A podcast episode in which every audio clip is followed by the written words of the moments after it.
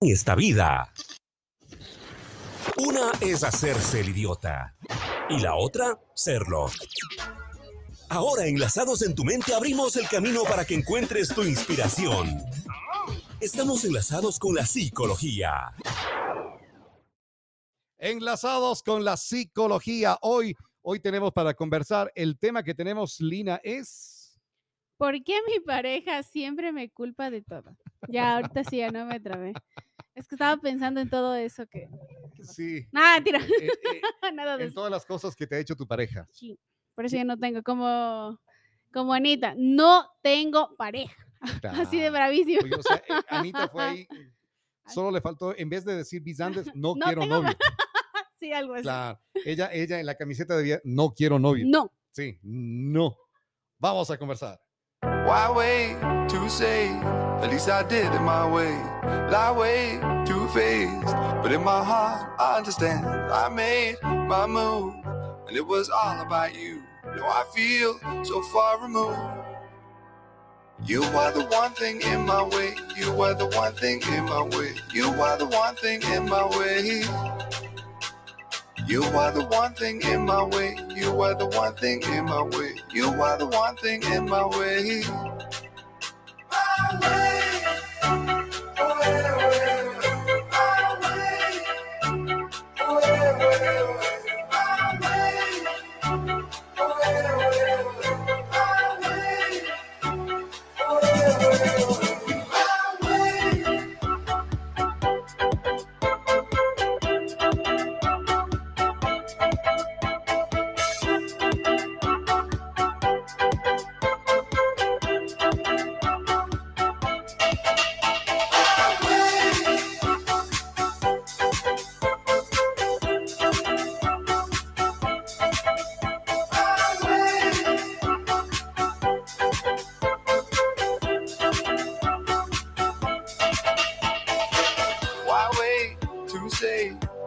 I did it my way.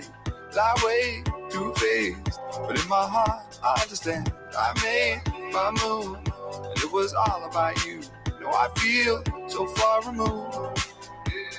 You are the one thing in my way. You are the one thing in my way. You are the one thing in my way. You are the one thing in my way. You are the one thing in my way. You are the one thing in my way. Ya pusimos la presentación y seguimos en la conversa en interno. Hoy, entonces, mi pareja me echa la culpa de todo, de todo. Yo digo, no hago nada. No hago nada y la Vero es me echa la por culpa de esto, claro. por esto y esto, ya sabe cocinar. Y la Vero me echa, me echa la culpa a mí de absolutamente todo. Yo que eh, tengo una aureola en Sí se nota eh, negra, sí. dice. Como la camisa que traes puesta. No, Oye, mira, vale. ya, Con nosotros está acá en Retumba 100.9 la doctora Alejandra Carrillo.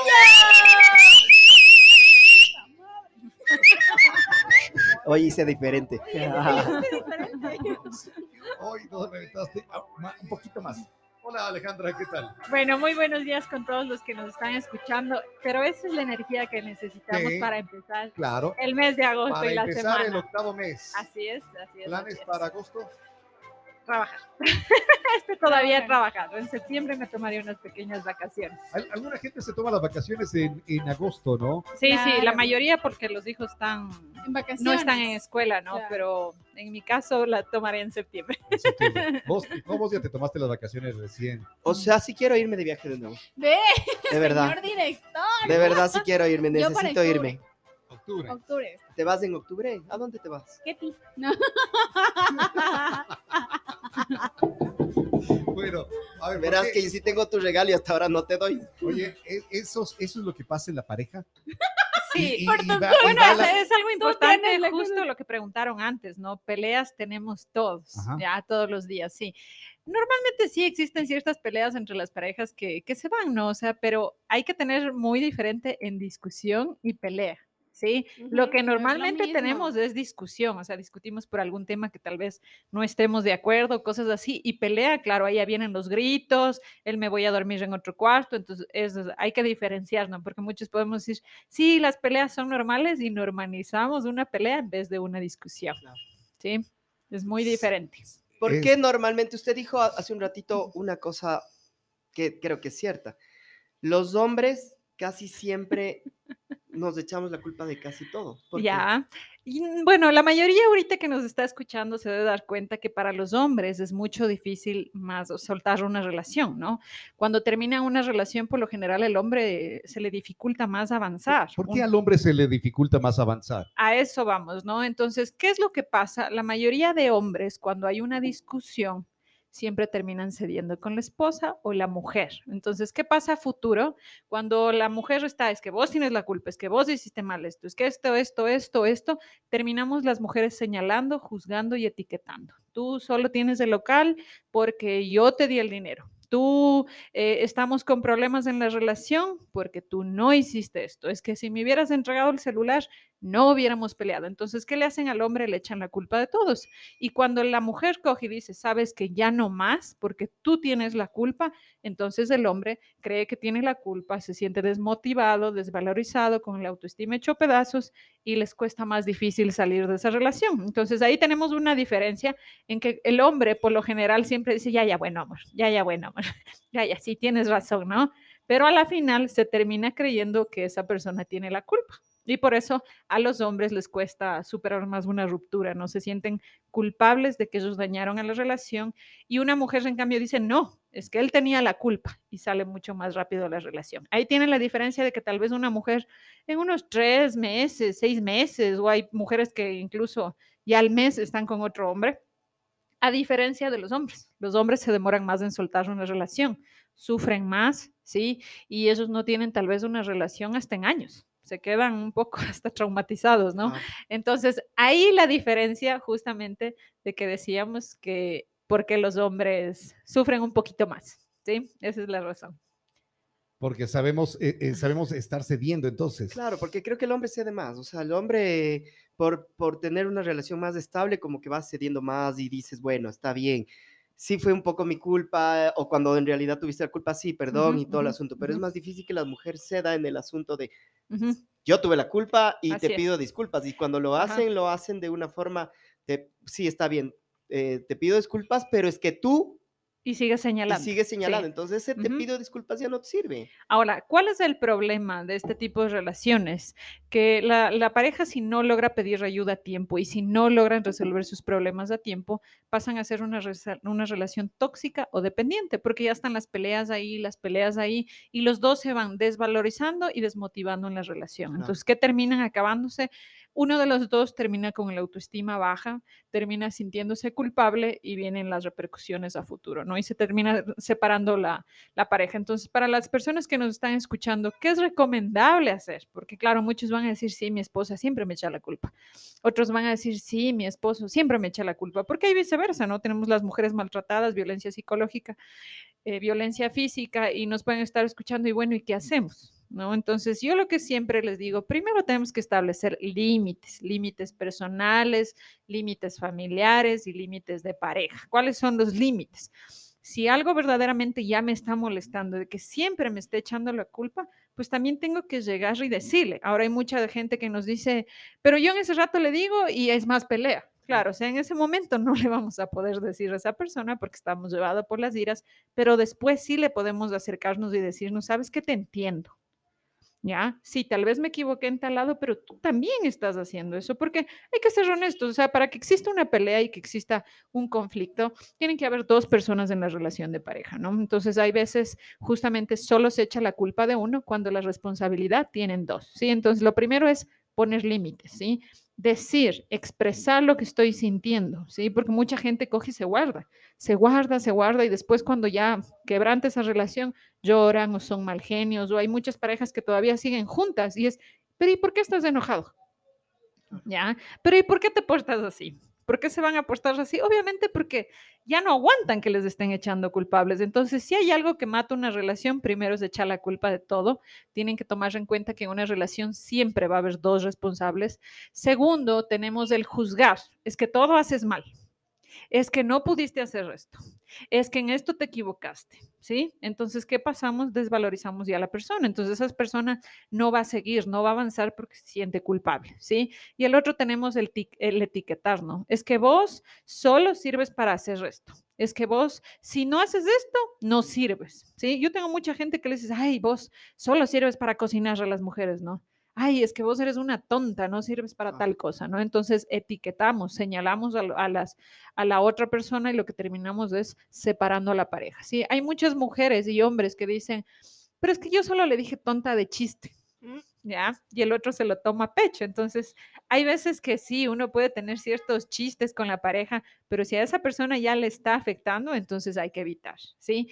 ¿Cuáles son las personas que echan la culpa a su pareja? Pues son personas que se creen autosuficientes, ¿sí? creen que siempre van a tener la razón y nunca se van a doblegar. Y estas personas son las típicas que no solamente tienen problemas con su pareja, sino también con su familia, en su trabajo, porque son las típicas que nosotros decimos, son cuadrados. Cuadrados. ¿Ya? No ceden a nada, siempre van a tener la razón. Si es blanco, es blanco y punto, así sea negro, ¿sí? Entonces, estas personas son las que tienden justamente a juzgar siempre a la pareja, ¿sí? Son problemas que ya tienen no solamente con la pareja, sino van más allá y son personas que necesitan sanar para estar bien, ¿sí? Entonces, ahí tenemos esas personas, tenemos la, que obviamente son las narcisistas, ¿no? Soy la yo perfeccionista, soy la que todo el centro de atención, ¿sí? Entonces, son esas personas que tienden a echar la culpa al otro, ¿sí? Hay personas que también echan la culpa porque su autoestima está mal, ¿sí? Entonces, como yo me siento mal conmigo misma, termino también señalando al otro. Entonces, ustedes van a ver, han, han de conocer entre amigos, que hay muchas parejas que le ven al- a la esposa súper mal, ¿no? Triste, es que nada me va bien, es que en el trabajo, es que no tengo dinero. Y el esposo es igual, es que, ay, aquí ya no se puede vivir, mejor me voy. Las dos parejas y los hijos van así, ¿no? Los hijos, ¿qué pasa? Empiezan a quedarse en materias, no rinden, y es, ay, es que este nada quiere hacer. Vos lo enseñaste, vos tampoco. Solo ahí pasas echado en la cama, ¿ya? Entonces, obviamente es porque la pareja, yo siempre cuando vienen adolescentes, creo que vienen conmigo, con miedo las familias, ¿no? Porque los que se terminan quedando en terapia son los, Los papás. sí.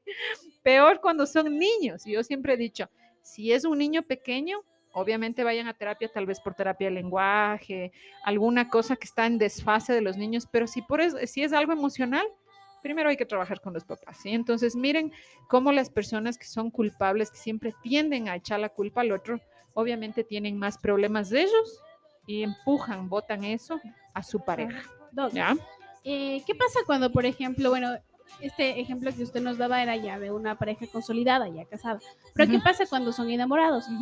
Eh, justamente ayer que les comentaba que compartía, compartía con, con- en, en mis redes sociales, un amigo me pone, voy a estar muy atento. Ujú, ujú. Sucede que él hace poco terminó su relación, que netamente fue larga. Y él dice, me comenta pues que Ujú. está muy, muy devastado, está triste y que incluso se siente culpable. Ujú, ujú. Y que ella siempre le decía, es que no salimos por ti, porque esto, por el otro, pero tenían la posibilidad de salir y no salían por ella. Ujú. Y ahora él se siente muy culpable e incluso eh, está desesperado porque no sabe cómo eh, retomar su vida, lo que a él le gustaba. Y por eso él justamente dijo, voy a Ya. estar muy atento porque quiere Sí. escuchar qué puedo hacer. hay mucha gente que, por ejemplo, en hombres, ¿no? Y en mujeres también, pero ah, es general, la verdad. Hay muchos hombres y mujeres que, por decirles, les engañan, les engañan, ¿no? Y ellos se sienten culpables. Es que si yo le hubiera prestado más atención, es que ella siempre me pedía que salgamos, es que él me decía que no salga, que no hable y tienden a echarse la culpa. ¿Por qué? Porque mientras hubo esa relación de dependencia o relación tóxica, ¿qué pasaba? Es que sí, por vos no salimos. Y cuando esa mujer o ese hombre estaban listos, ya salgamos, decía, no, estoy cansada. ¿Ya? Esquivaban, ¿ya? Entonces, ¿qué es lo que pasa? Les hacen creer, recuerdas en que el lenguaje de nosotros crea muchas realidades. Entonces, yo te digo, tú tienes la culpa, tú tienes la culpa, tú vas a terminar teniendo siempre la culpa. Entonces, ¿qué pasa con esas personas en su, en su inconsciente se quedan con la idea de que ellos son culpables siempre. Y lo peor, que como les dañan tanto esa mente, ese corazón, les rompen el corazón literalmente, piensan que es normal, incluso les extrañan, ¿y ahora qué voy a hacer para regresar? No, es que yo tengo que intentar, es que yo fui el culpable, es que yo tengo, yo me equivoqué, debí de haberle dicho así, y es lastimosamente porque cayeron en una relación insana. Cuando vienen personas que recién son novios, yo les digo, sepárense. Están a tiempo de liberarse de una relación que tal vez no va a avanzar. Y si va a avanzar, se van a quedar siempre en esa relación tóxica, estancados, culpables. ¿Y qué pasa? Ahí sí vamos a las energías, ¿no? Todo lo negativo se atrae. Como están en una relación mala, aunque parezca que es ilógico, les va mal en su trabajo, les va mal en sus negocios, con su familia, con todo. Todo les va mal, todo les empieza a ir mal. ¿Sí? Entonces, obviamente, ¿cómo pueden salir de esto? Primero, a las personas que todavía están en una relación, traten de buscar un mediador. No netamente tiene que ser un psicólogo, un profesional, sino tal vez un amigo. ¿Tú qué piensas de esto? ¿Crees que ella tiene la razón o crees que está equivocada? Para que para empezar ustedes se den cuenta si están bien o mal, porque si no la otra persona tanto les va a echar la culpa que van a pensar que siempre son culpables. Entonces uno buscar un amigo, un amigo de los dos puede ser, ¿no?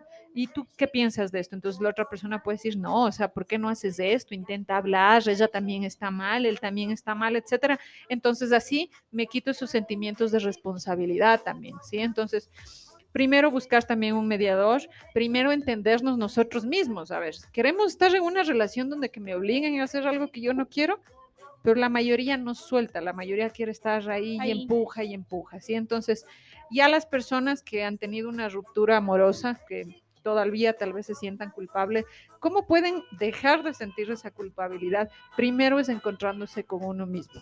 Siempre les mando yo el libro Enamórate de ti mismo de Walter Rizzo, que es un libro muy bueno. Primero, para estar bien con una pareja, tenemos que amarnos nosotros mismos. Y cuando hay una ruptura amorosa, terminan hecho pedazos, tanto mujer como hombre. Entonces, ¿qué pueden hacer? Primero irse concentrando en uno mismo, afrontar la realidad, a ver, hacer cosas que me gustaban, hacer cosas que dejé de hacer, contactarme con los amigos que no me contactaba antes, intentar hacer cosas nuevas, tener nuevas experiencias y no tenderme a aislar, ¿no? Porque la mayoría cuando está así no quieren saber nada. ¿sí? Otra- Entonces empiezan a ir abajo. Otra cosa que me comentaba era que justamente por estar con ella se alejó de sus amigos. O bueno, sus amigos se alejaron porque notaban cómo era ese comportamiento de la chica con, con él y se quedan muchas veces solos. Así es, así es. Y, y es difícil que nos demos cuenta. Claro, Porque estamos tan enamorados, estamos como, como los caballitos de rejoneo. si han escuchado que el amor es ciego, Ya. ahí está la Ciego, respuesta, ¿no? Ciego, sordo y mudo, decían antiguamente. El amor duele, Todo es normal. Ah, eso es lo que dicen. El amor Y el duele. amor El no amor duele, duele, no el amor no tiene que doler, el amor no tiene que dañar, Que el amor tiene que ser claro. respetuoso. Cuando ustedes ya se empiecen a sentir que algo como que no va conmigo, entonces en ese momento tienen que hacer una evaluación y decir, a ver qué está pasando. Yo siempre digo a consulta, cuando vienen a terapia de pareja, eh, lamentablemente vienen ya muy tarde, ¿no? Cuando ya las cosas están, no todos, porque hay personas que menos empiezan a tener un problema y piden ayuda y logran solucionar las cosas, ¿no? Porque yo he tenido muchas parejas que estando en una dependencia han logrado salir y recuperar su relación. Pero cuando ya vienen totalmente la autoestima de cada uno hecho pedazos, es ya casi imposible lograr salvar su relación. Entonces, el problema es que el resto no nos puede decir, pero nosotros no queremos ver. Entonces, una señal de alerta es que más de uno te diga, déjale, suelta, estás mal, ¿sí? ¿Por qué se tienden a aislar justo los amigos y los familiares? Porque quieren eso, quieren que las otras personas no les digan, estás haciendo mal, déjale. Entonces ellos qué hacen es como que les encierran, ¿no? Como que una jaulita. Eh, Les encierran ahí justamente para que ellos no se den cuenta que su relación no es sana, Lo que está funcionando. no está funcionando. Ahí tenemos la famosa dependencia emocional. Eso iba a consultar, la, la dependencia y cómo salir de la dependencia emocional. ¿Qué ayuda a darles? Por- porque se les ve, lo mismo pasó un 14 de febrero, que se les veía ahí, pero... ah, Es que es feo, es turro, Ya, ¿no? ya, ya. Terminar una relación que tú sentías que sí iba a ser fructífera, pero que te corten de, de la nada y después te quedas con ese sentir sin Ajá, poderlo ajá. desarrollar es feo. Bueno, es, es feo. A ver, Sí. Alejandra, un- una consulta en esto. Es feo, cierto. Debe haber un tiempo, hablemos que como de el tiempo del luto, Ajá, digámosle, así es. ya. ajá. pero y, y seguir en lo mismo ya no va a ser. No, Eh, ¿qué- ¿Cuál es el problema de la relación dependiente? Justamente dependencia, depender del otro, ¿no? ¿Qué pasa con esta relación? Es como un círculo. termina, el círculo regresa, de, termina, de regresa. dependencia. O sea, es un círculo de Ah, o sea, dependencia. terminaste con uno que dependías de uno y al día siguiente estás Es buscando probable, para depender es de otro. probable. Si no sanamos bien, eh, podemos seguir repitiendo patrones. Al- eh, padre alcohólico, hijo alcohólico, nieto alcohólico. Alguien tiene que romper ese patrón. Abuelita pegada, mamá pegada, hija pegada. Hay que romper. ¿sí? Entonces es un círculo vicioso, como en el infinito. Seguimos, seguimos, seguimos, seguimos. Entonces, ¿qué pasa? Que uno de los dos, si llega a cortar, se pueden salvar los dos, porque al final los dos se terminan haciendo daño o uno de los dos se da cuenta y dice, pidamos ayuda. Entonces se pueden llegar a salvar. ¿Cuál es el problema de este círculo que estamos en el infinito? Que muchas veces nosotros le decimos la famosa luna de miel también, ¿no? En Mm, etapas de claro, la sí. dependencia. Entonces, cuando ellos están bien, son felicidad, amor, suben fotos al Instagram, al Facebook, el amor sale y ustedes ven en el WhatsApp pues sus fotos ahí No hay abrazándose, no hay pareja que besándose. se ame más que ellos. Ajá, exactamente. No hay mejor pareja que ellos. ¿Qué pasa? Después, ¡pum! Otra vez el problema. Y se hacen pedazos, esta vez sí me voy a separar. No, esta vez ya Y no va esta más. vez sí, ya no vuelve más, ya, Ya, se y se acabó. separan par días y ¡pum! Otra, vez vuelve. Otra vez ve las fotografías. Otra vez, otra vez son la pareja perfecta, todo y ¡pum! Otra vez. Y pasan así, pueden llevar años. Sí, conozco algunas años. parejas que van así años. Y cada vez va a ser peor, porque primero vienen los insultos, después ya se aíslan, después les pegan, después les engañan y después se vuelve totalmente insostenible una relación así. Ya sienten que ellos están hechos pedazos. Por eso es que terminan súper mal. Cuando están dentro de una relación dependiente terminan súper mal, pero a la final, cuando pasen, se van a dar cuenta que hay amor nunca hubo. Porque ahí sí, lo que dijimos, el amor no duele. Y si es una pareja sana que me ama, no es posible que me haga daño. El amor Sí. no duele. Y si es una pareja sana que te ama, no te puede hacer daño. ¿Conclusiones de eso? Hay veces no hay amor me donde pensamos que hay amor. Sí, Sí. ¿no? Es difícil, es difícil salir de eso porque, claro, yo he, he trabajado con muchos hombres y mujeres que se tiran a morir, pierden sus trabajos y todo, pero a la final se curan más rápido porque nunca hubo amor, a diferencia de, por ejemplo, un divorcio que tal vez estaban bien en la pareja y que hubo ciertas cosas que no se comprendieron y se separaron.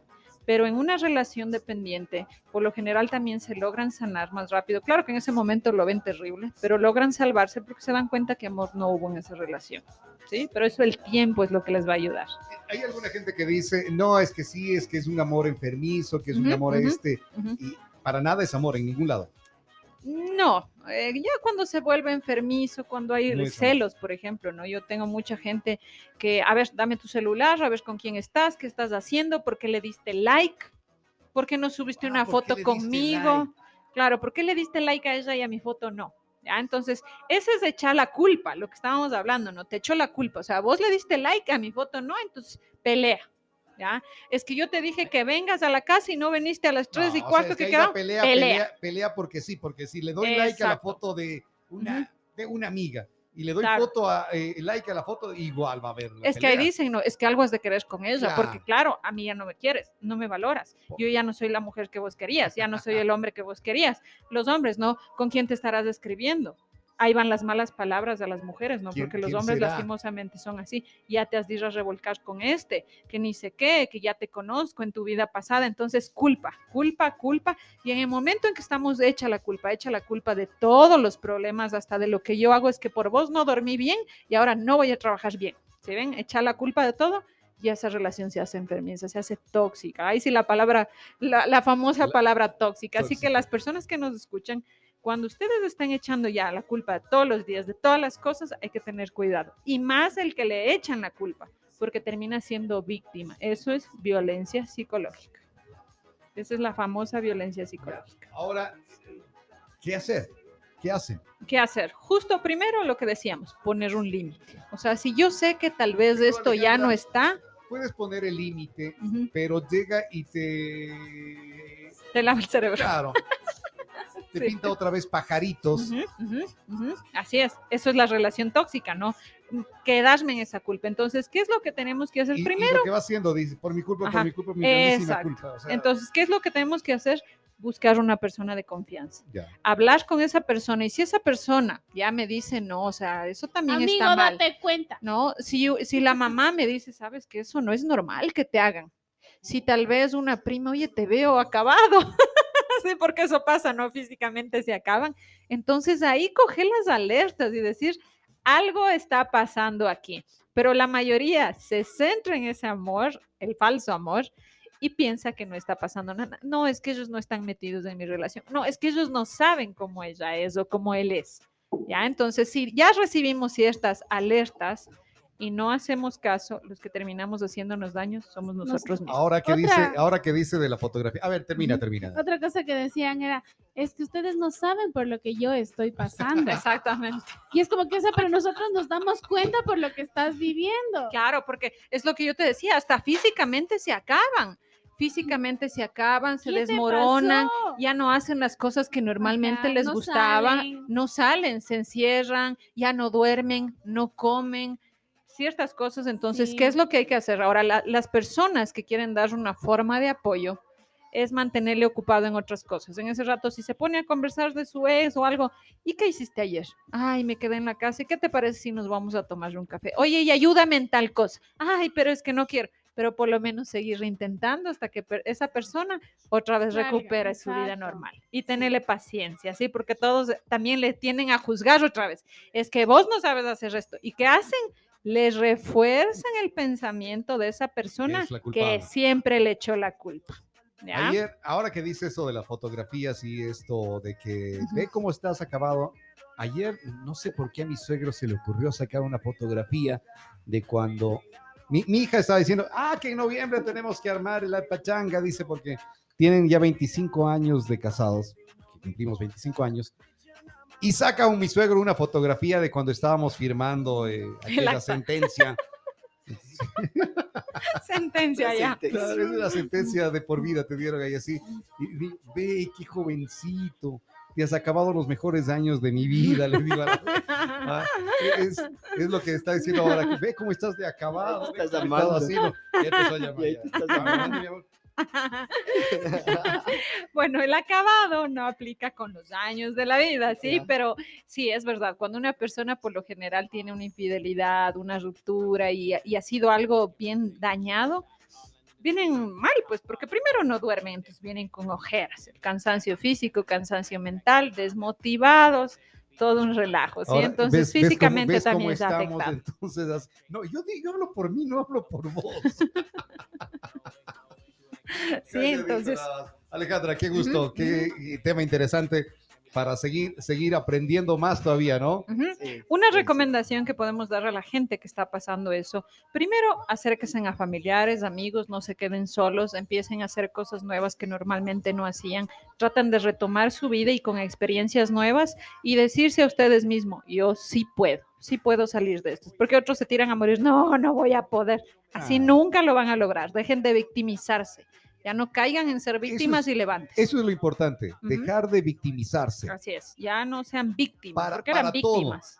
para todo, para negocios, para el amor, porque si se victimiza en el amor, se victimiza en, En el todo, trabajo y en todo. Así es, entonces levantarse y decir, no, no, no, hoy sí puedo, por lo menos en el trabajo, vamos, sigamos. Claro, no Sí. es, no, no tiene nada que ver eh, el, el corazón con lo que va haciendo ahora por, por su trabajo también, ¿verdad? Sí, así es, yo cuando viene la gente me dicen, ¿y cuál es su diagnóstico? Digo, verá, a mí no me gusta diagnosticar, pero a usted lo que le pasó es, le rompieron el corazón. Mm, Así de fácil. Así de fácil, ¿no? ver, Porque Diagnosticándole a Lina.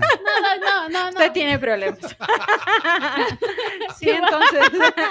Entonces, ese romper el corazón, tienen que otra vez unir esa partecita y los únicos que pueden somos nosotros mismos, Ajá. queriéndonos, amándonos y permitiéndonos que respetarnos y que nos respeten. Algo que, que- que decía al inicio Alejandra, el, para querer a otro, quiérete tú. Uno mismo. Quiérete primero tú. La, persona, la primera persona que debes querer para querer a los demás es a ti mismo. Yo- Muchos dicen es que por mis hijos no me divorcio. Ah, no, no, es- primero uno, Claro. segundo uno, tercero uno y siempre uno primero. Claro, eh, hay mucha gente que le pone de pretexto nada más eso, ¿no? Así es, pretexto. Para seguir Ajá. alargándole a la, la relación esa la- tóxica. Sí, es, es que mis hijos. Es que por mis hijos. Y es el- lo que decíamos, es que.